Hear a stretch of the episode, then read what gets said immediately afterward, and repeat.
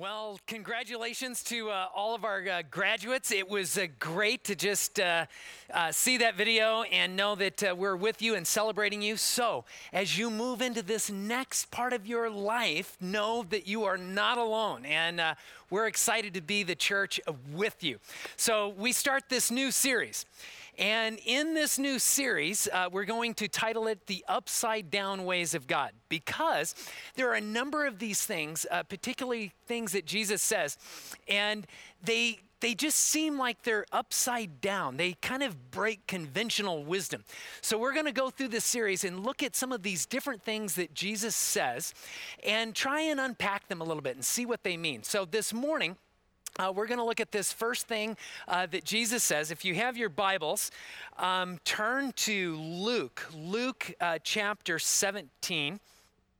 And uh, you're doing that, you can pull out your bookmarker that's actually your mask. Um, and here, here's what uh, Jesus says. This is Luke chapter 17, verse 33. It says this Whoever tries to keep his life will lose it and whoever loses his life will preserve it. So, like when you read this passage, the first thing that it begs is this idea of like, how do you protect your life? What, what do you do to save or protect your life? And right off the bat, he says, like, lose it. And so it, it like becomes this kind of like upside down way of thinking uh, about this, how to protect your life. So I think it's very, uh, I don't know, apropos, if that's the right word to use, to think about uh, protecting our lives, especially when we're like in this time that we're in right now. And it occurred to me that for decades now, we have all been watching movies uh, that surmise what people would need, what they would hoard, what would become most important in some catastrophic moment that the whole world would go through, right? So think about this for a moment, right? So we're kind of going through this, and now we know but think of the movies you've watched, right? The movies, it's like people will hoard uh, oil or silver coins or, you know, water or whatever it is. But now we know. We know what would really happen. You know what everybody goes for first? Toilet paper.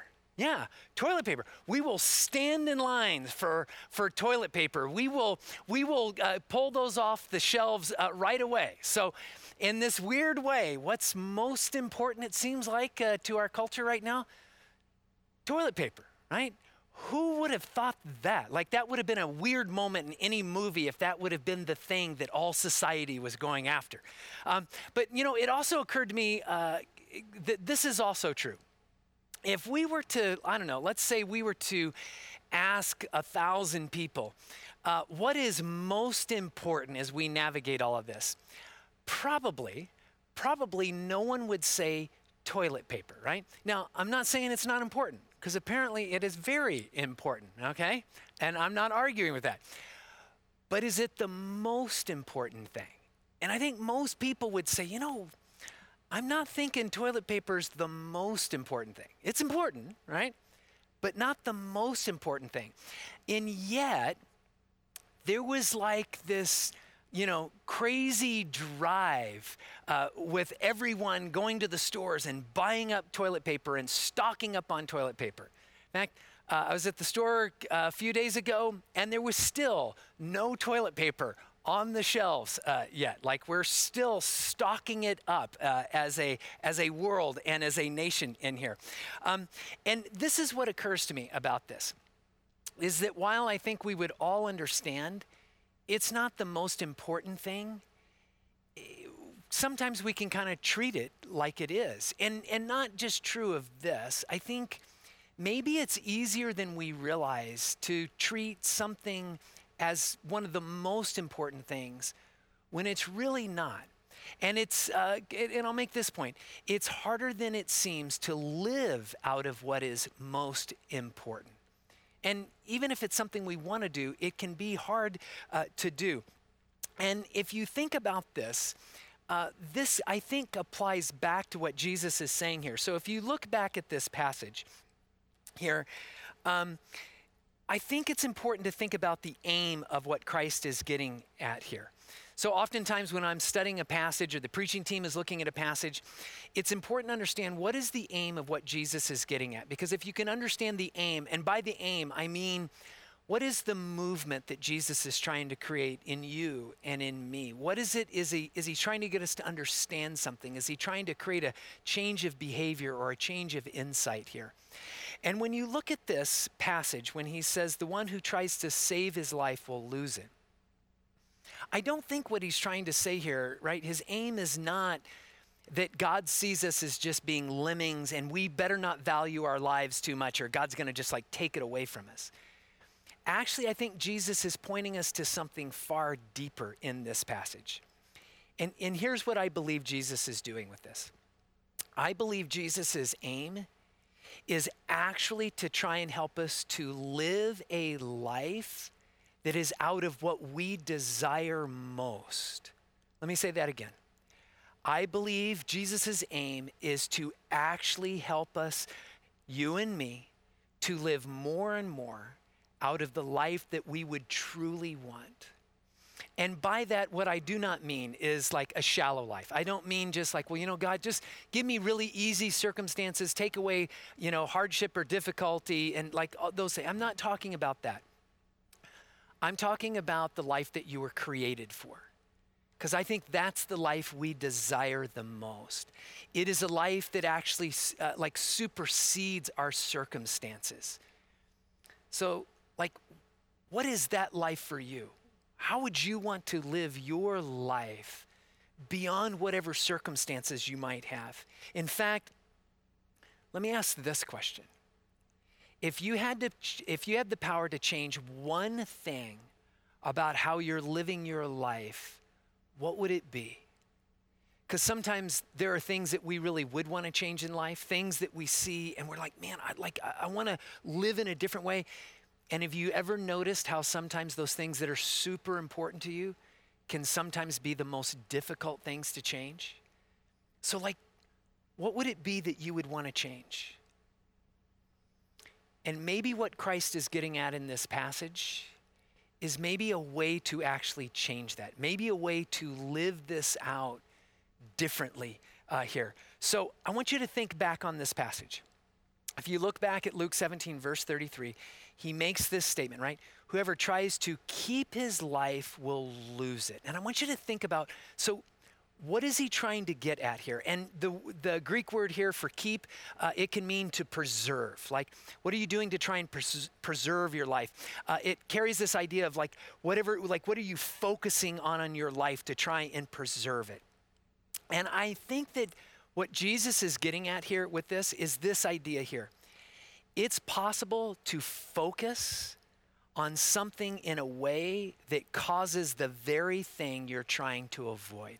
I think what he's saying is you can try to focus on preserving your life, but you can actually you can actually focus on that. You can put energy and effort on that in a way that actually causes the very thing you don't want it to cause. Let me give you an illustration of this. So, uh, when I was way younger, um, I uh, had a number of motorcycles when I was real little. I had some dirt bikes, and then as I got into college, I had uh, some street bikes.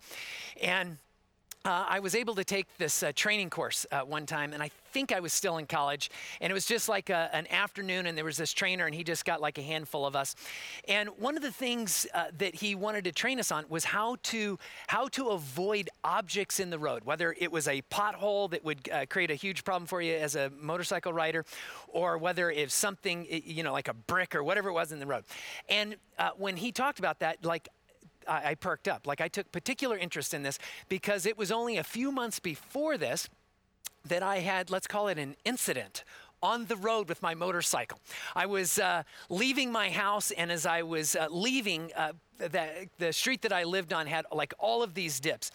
And behind just like one of the dips where I couldn't see it, it was probably a, like a work truck or something had, had driven by, and a great big chunk of angle iron had fallen off the truck and in the middle of the road. And angle iron, if you don't know, is like two feet long, and it's just like shaped like an angle. That's why it's called an angle iron, right? And it's laying in the road. I didn't see it until I just come like right over the the the edge of the dip, and there it is. And like, I, and you see a great big chunk of steel in the middle of the road, and you're on a motorcycle. Like that is a bad deal. And like I fixated on that thing. I desperately wanted to miss it. I did not. I hit it, and I mean, instantly my uh, motorcycle went all uh, wonky jawed, which is a, a highly technical term when you're talking about riding motorcycles, right? When, you when, your, when your motorcycle goes wonky jawed, right? And I got bucked partway off. I'm hanging onto the handlebars and I'm like, like this and managed to pull myself forward, get back on the bike, slow down without crashing. And uh, that, that was not due to skill or anything like that. It was just dumb luck, okay? It was, and maybe a guardian angel, I don't know.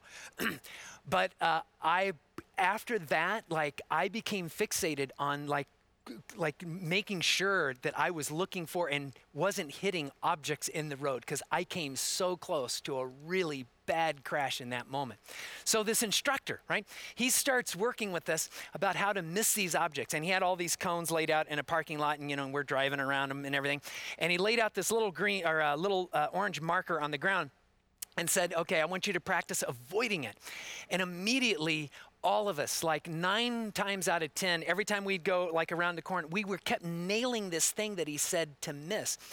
And what he explained was, was he said, so he, here's what's going on. All of you are trying to focus on the thing that you're trying to miss. And here's what happens when you ride a motorcycle is as you focus more and more on that thing you're trying to miss, everything in your body and the way you lean the bike and everything, you focus on that thing and it's just like you it like you're a guided missile and you just go right for it.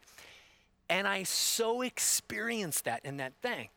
And so his challenge was um, he said, You've got to not focus on the thing that you're trying to avoid because there's this thing that goes on.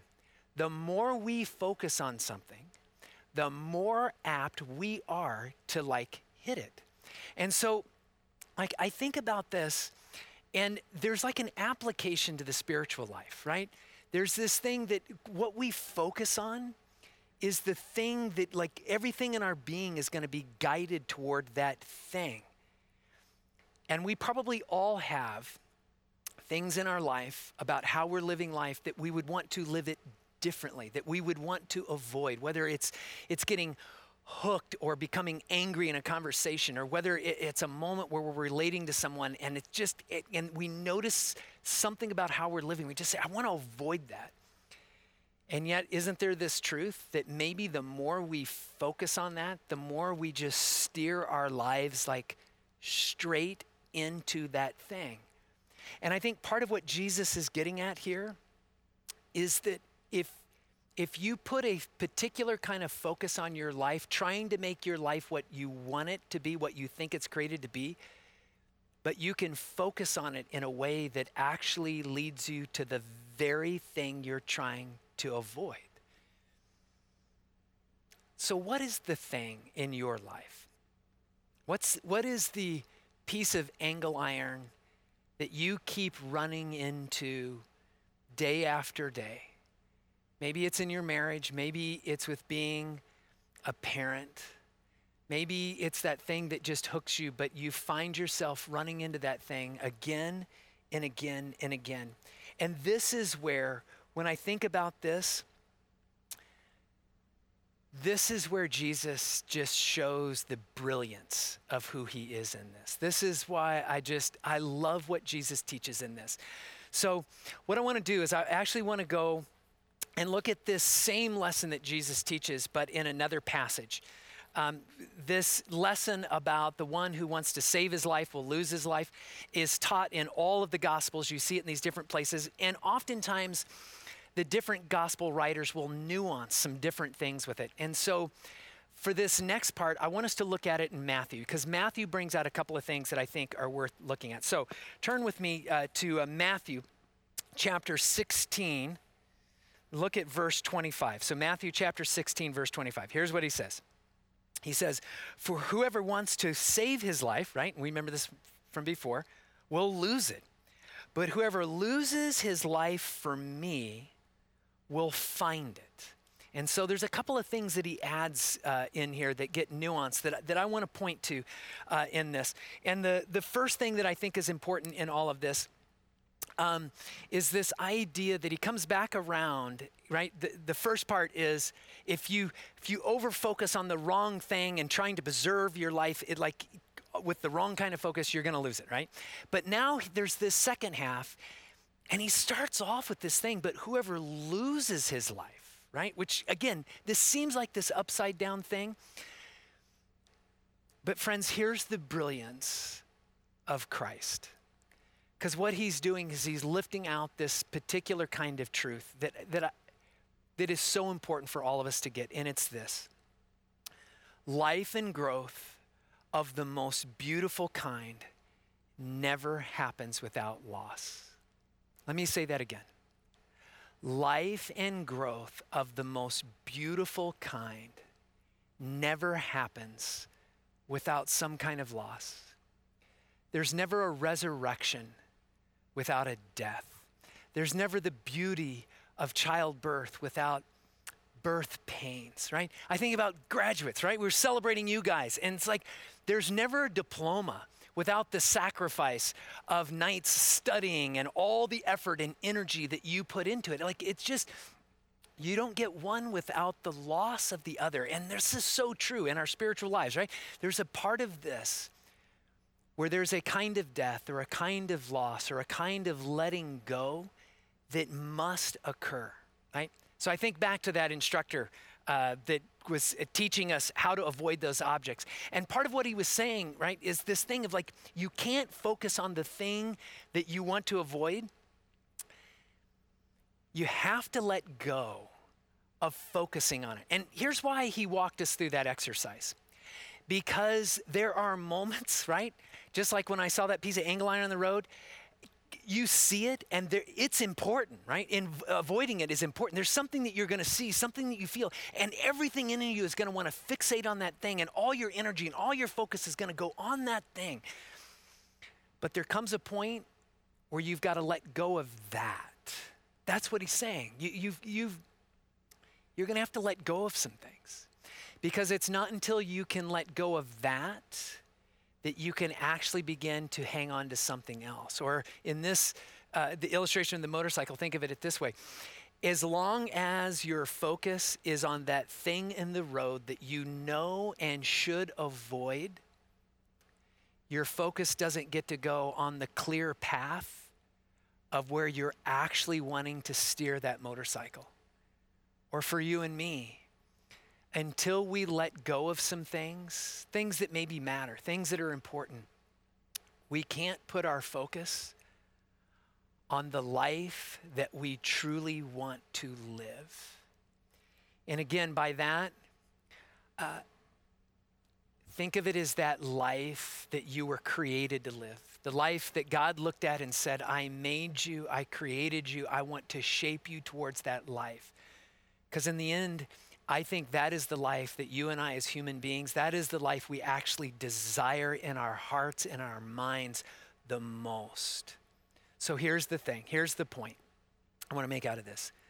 The life you are meant to live will require some letting go, right? There are just things that we as parents, or as teachers or as coworkers or neighbors or friends things that we're going to run into that, that just that stir things in us and we're going to have to find a way to let go of some of those things so that we can look forward to the next thing. And you know i know that even as i say that that's hard to do right? It's really easy for me to just say well you know gosh when when that thing that aggravates you so deeply uh, just is there uh, just let go of that like, like don't worry about that stop Stop being fearful. Stop being angry. Stop being like, I can say those things. But the reality is, and I know this for me, because there are things that I want to do and be as a parent, as a spouse, as a friend. And just because I can know that it's one of the most important things I can do in how I live my life, it's hard because there's always that thing that hooks me. There's always that thing that wraps my mind up in it. There's always that thing that creates feelings or emotions or other beliefs in me that, that pull it that other direction. And again, this is the part where there's this brilliance to what Christ unpacks in this short little verse, this short little saying that becomes so important to us, right? So, the first thing he said in the second half of this is there's going to be loss. There's going to be things that we have to let go of. But notice what else he says uh, in this passage where he says, um, uh, uh, but whoever loses his life for me will find it. Like there's this beautiful thing that he says here, right? And the second thing here, and it's there is something to find. There is, there, there is an image, there is something we have to see of that life that we need desperately. We must have a vision of life more beautiful and more compelling than the pain of the loss of what we face. That whatever it is that as we try and move forward in loss, we're gonna, or in life, we're gonna feel that loss. But here's the thing we have to have a vision of a life that is more beautiful, more compelling to give us strength beyond whatever it is that we feel or mourn in what that loss is of what we might end up giving up. And I think about that picture of that life. You know, Jesus Jesus was constantly painting this picture of this life that he had for us. And he would tell these parables. He would tell parables about feasts that were beyond people's imagination. He would say, The kingdom of God is like this. And whenever he talked about the kingdom of God, he was talking about this idea of um, what life and relationship was uh, with God. And so, he, as he would unpack these things, he would just give this beautiful picture. He would talk about fathers that had this kind of unfathomable love uh, for their kids. He talked about finding pearls and buried treasure. He talked about workers who barely worked a few hours and yet they were paid a full salary. And he just kept painting this picture of this magnificent life uh, that we were meant to have. And it just pulled people in. And without that picture, like, there's nothing to pull our eyes up off of that thing we're trying to avoid to see where we're wanting to go. And I guess I would ask this question Do you have a picture? Do you have a vision of the life that God has for you that is so compelling, so beautiful, that, like in your darkest moment, it gives you hope? When you're in the midst of your worst fears, like it just, it causes you to want to love other people. Maybe in the moments where you are exhausted it infuses you like with a sense of purpose. Do you have a vision for a life where, like, uh, in moments where you just want to give up, like you're like lifted up by this picture of what it would mean to have life with Christ? That even when it seems like you are all alone, like air fills every nook of a room. There is like a love from God that loves every single part of you, no matter what. Because, friends, like that vision of a life, that picture, that is the thing that will compel you and pull you forward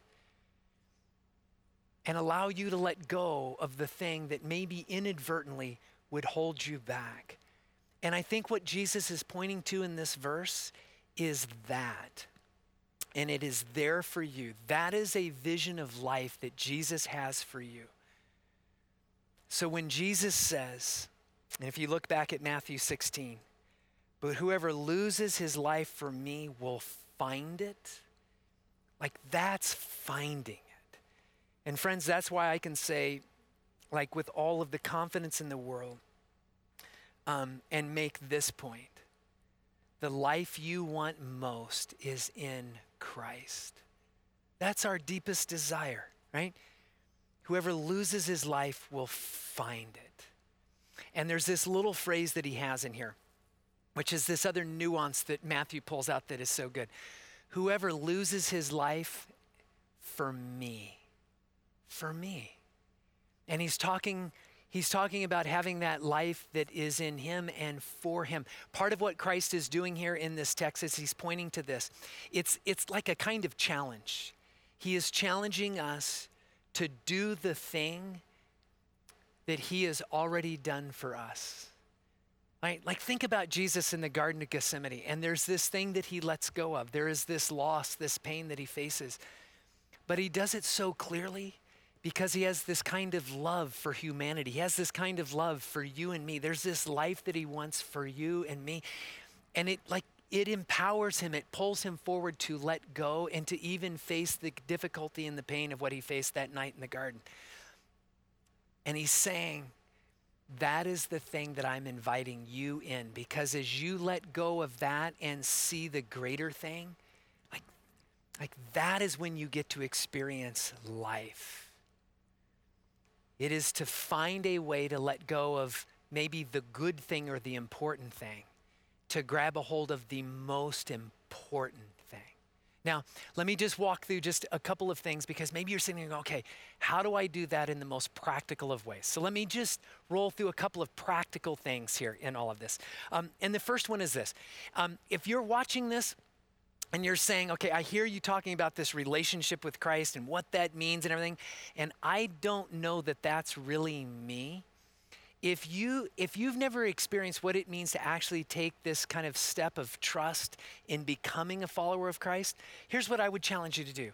Uh, reach out to one of our online hosts and just ask them about it. Just whatever questions you have, because I know they would be like more than happy. In fact, you will make their day, okay?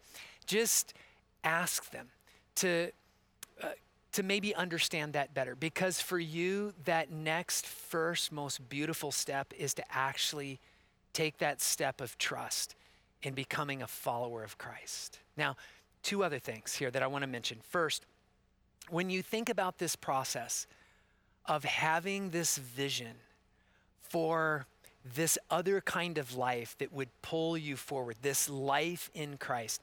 Uh, the thing that I love about what Matthew says here is he says that you will find it. In fact, when we were meeting about this earlier th- uh, in the week, uh, we as the preachers studying this and working on this, one of the reasons we wanted to end on this passage in Matthew is, is uh, very much for this reason that he talks about it is a life that you find. And the connotation there is there's like a discovery process in this, that this is not something that you're just gonna like walk out of here and go, okay, so I just need to just have a vision of my life with Christ and then I'm good. And I'll just like snap, poof, I've got it. Like this is like a lifelong journey. And it's a journey of along the way, tapping into Christ, you begin to discover it more and more and more. And so, what I would say is, like, give yourself a lot of patience. Give yourself time to go on the discovery process of understanding more and more what that compelling picture is of, of, of the life that Christ has for you that will pull you forward. Now, third thing in this um, is actually tapping into that reality uh, with Christ.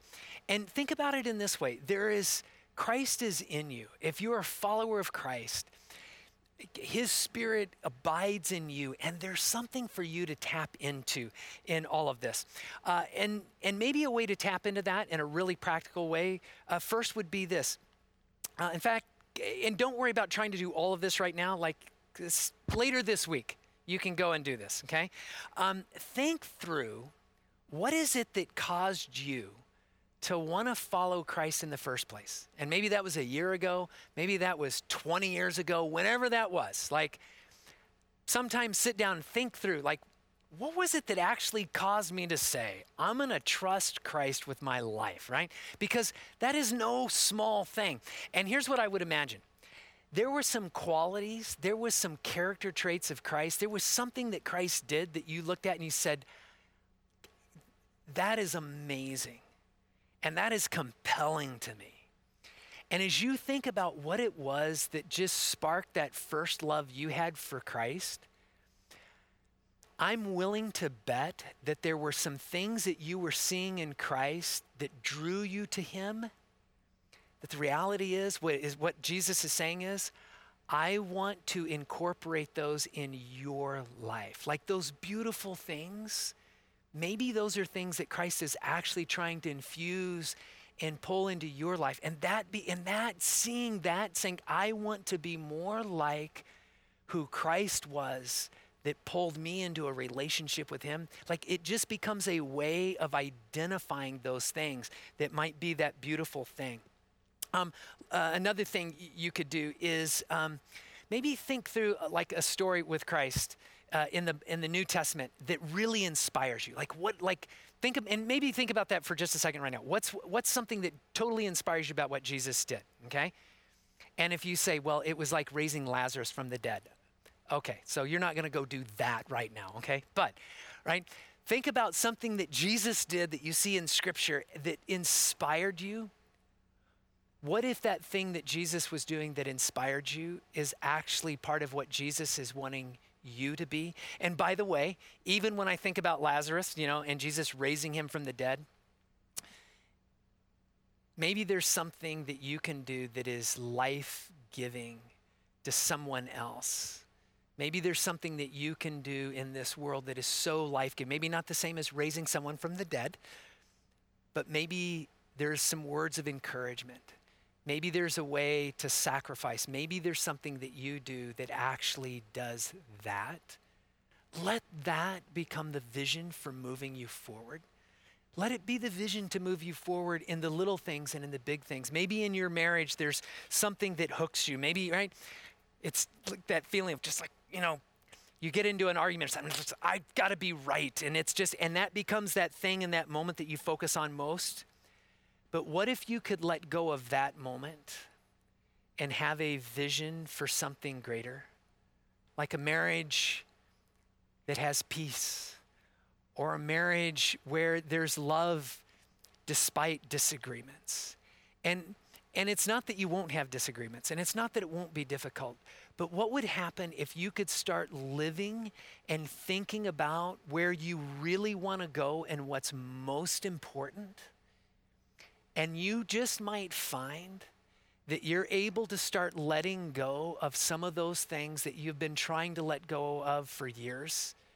And you actually start becoming more and more the person God created you to be because you have more and more of a vision of a pathway of what is pulling you forward. Because in the end, what Jesus is saying, right, is those of us that if you lose your life for His sake, you'll find it. And I hope that every one of you, day by day, start finding that life, that life that you truly, truly want to live more and more. Um, I'm going to close this in prayer here, but let me just say this.